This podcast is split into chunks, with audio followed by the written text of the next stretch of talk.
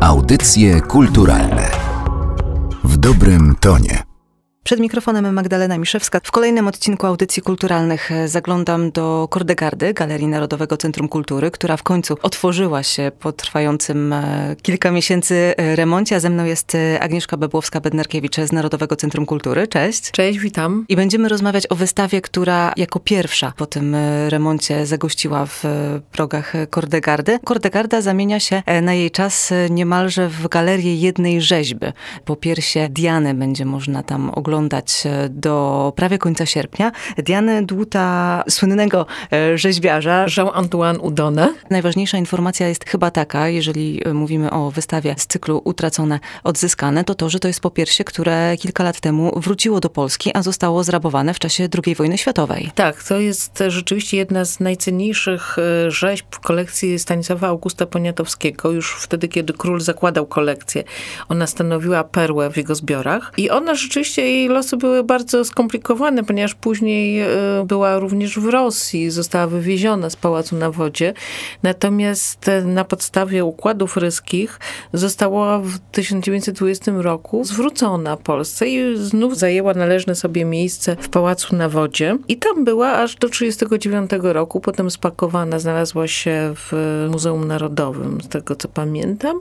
I potem w jakiś przedziwny sposób zniknęła. Wypłynęła kilka lat temu, w 2000 2015 roku w Austrii. Okazało się, że tam istnieje aktualny posiadacz tej rzeźby, a raczej potomek e, posiadacza. Jak twierdziła ta osoba, dziadek kupił to w Warszawie, jak przebywał w latach 40. No, znamy takich kolekcjonerów, było ich sporo w Warszawie, w ogóle w Polsce.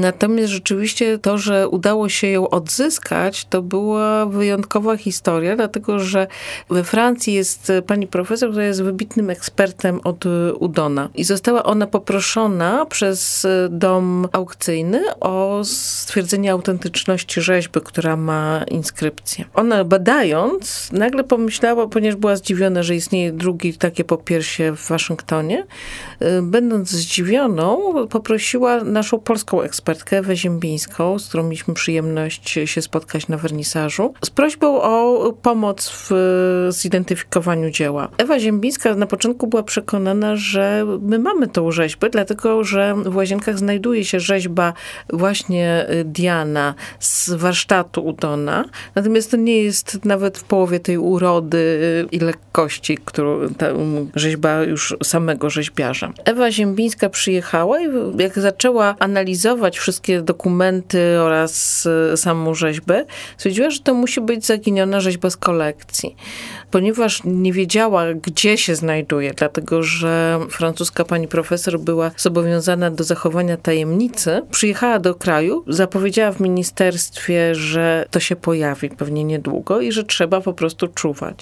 I w momencie, kiedy to wypłynęło na aukcje, które są monitorowane przez Ministerstwo Kultury i Dziedzictwa Narodowego, została zaaresztowana. I tak dzięki zaaresztowaniu oraz długim negocjacjom, bo to nie był prosty proces, bo trzeba było też posiadaczowi uświadomić, że to jest zrabowane dzieło i że on posiada po prostu kradzioną rzeźbę, której nie może sprzedać. Dzieło wróciło w 2015 roku do Pałacu na Wodzie. Wielki sukces, natomiast y, rzeczywiście jest pytanie, dlaczego pokazywać rzeźbę, która jest pokazywana. To jest zupełnie inaczej pokazana rzeźba, dlatego że w Pałacu na Wodzie ona znajduje się w sali jadalnej. Widzimy ją wśród innych rzeźb, widzimy ją w otoczeniu wystroju Pałacu na Wodzie. Ona stoi na cokole, natomiast myśmy chcieli zaproponować zupełnie coś innego. Chcieliśmy pokazać odczytanie samej Diany, żeby ona była bez tego anturażu, którym jest jednym z elementów, natomiast tutaj ona ma stanowić clue naszej wystawy. Jeszcze a propos odzyskiwania dzieł, które zostały w Polsce e, zrabowane, to można posłuchać o tym, jak taki proces się odbywa w jednym z poprzednich odcinków audycji kulturalnych i link do tego nagrania będzie w opisie do tego odcinka, więc e, polecam e, zainteresowanym wysłuchanie, jak takie rzeźby się odzyskują zyskuje. Jean-Antoine Udon i to jest też powód, dla którego zidentyfikowanie, czy ta rzeźba jest oryginalna, czy nie, było utrudnione. Był rzeźbiarzem w swoim czasie bardzo popularnym i sporo jego rzeźb miało bardzo dużo kopii. Tak, to prawda. Diana ma też różne formy. To nie tylko jest popiersie, które dwa właśnie się znajdują, jedno w Warszawie, drugie w Waszyngtonie. Natomiast jeszcze jest figura pełnopostaciowa, którą zakupiła Katarzyna II. Ona jest rzeczywiście też identyczna. To widać, że popiersie i ta pełnopostaciowa figura są jakby tożsame ze sobą. Jest to samo nachylenie ramion, jest ten sam charakterystyczny skręt szyi. Diana biegnie przez knieje i wyraźnie słyszy jakiś dźwięk, dlatego nagle zwraca głowę w bok. I nawet jeżeli Udon zrobił po piersi, widać cały czas ten ruch, ten bieg przez knieje, także to jest bardzo ciekawe. Oczywiście też jest historia skandalu, która jest związana z Dianą, dlatego że Diana jest naga. Na ogół była przedstawiana w krótkiej sukience, takiej podkasanej, w której w jednej ręce łuk, w drugiej strzały, biegnie przez las. Natomiast tym razem Udon, jakby korzystając też ze wzorów e, szkoły Fontainebleau, wcześniejszej już, zrobił ją nagą. I ta nagość Diany była bardzo odważna, nawet jeżeli uważamy, że XVIII wiek nie był specjalnie wiekiem pruderyjnym. To spowodowało rzeczywiście taką atmosferę skandalu pewnego. Diana Udona jest naga, natomiast y, ona nie jest y, erotyczna, ona jest groźna. Ja polecam tym, którzy zastanawiają się właśnie, czy zajrzeć do Kordegardy, obejrzenie zdjęcie z wernisażu, bo tam doskonale widać, że warto się przejść i na żywo tę rzeźbę zobaczyć. No ona jest piękna, co do tego nie ma żadnych wątpliwości. Jean-Antoine rzeźbił nie tylko tematykę mitologiczną, w zasadzie to była chyba taka mniejsza część jego działalności, bo wspomniałaś o Katarzynie II, no jest Stanisław August Poniatowski, który zakupił to popiersie Diany e, za bardzo duże duże pieniądze, bo to mhm. chyba była jedno z najdroższych dzieł w jego kolekcji, ale arystokraci, monarchowie kupowali u Udona rzeźby, które przedstawiały ich samych. Tak, on był bardzo popularnym portrecistą. Myślę, że duże znaczenie, oprócz niewątpliwego ogromnego talentu, miało również to, że był w takiej grupie, która wspomagała się nawzajem. Byli to wolnomularze. On należał do loży Lenefser, gdzie między innymi należał też Voltaire oraz przyjaciel Udona, Baron Grimm. I Baron Grimm, będący bardzo znanym krytykiem sztuki, proponował różnym znanym sobie, bogatym władcom, przedstawicielom arystokracji albo przedstawicielom władzy, różnym książętom, proponował właśnie usługi swojego współbrata w wolnomularstwie. I dzięki temu PR-owi, który robił Grimm, Udon był bardzo, bardzo znany. Udon przyjechał też do Ameryki na zaproszenie Benjamina Franklina, gdzie stworzył szereg bardzo pięknych y, popiersi. One rzeczywiście zwracają uwagę taką charakterystycznym spojrzeniem, o czym za chwileczkę powiem jeszcze, ale mają również takie cechy psychologiczne. Te portrety nie są portretami statycznymi. One odzwierciedlają ogromną ilość emocji, przemyśleń, spojrzeń. To jest naprawdę bardzo ciekawe. Wszystkim polecam zajrzenie do jakiejś wyszukiwarki, żeby obejrzeć, jak liczne oraz jak piękne i ciekawe są te portrety. Natomiast jeżeli chodzi o oczy, Udon wymyślił sposób y, robienia y, gałek ocznych w ten sposób, że z białka wycinał źrenicę, zostawiając maleńki kawałeczek y, marmuru tuż nad, co powodowało głębie spojrzenia. Jest to bardzo dla niego charakterystyczne, on to wymyślił i rzeczywiście robi to ogromne wrażenie.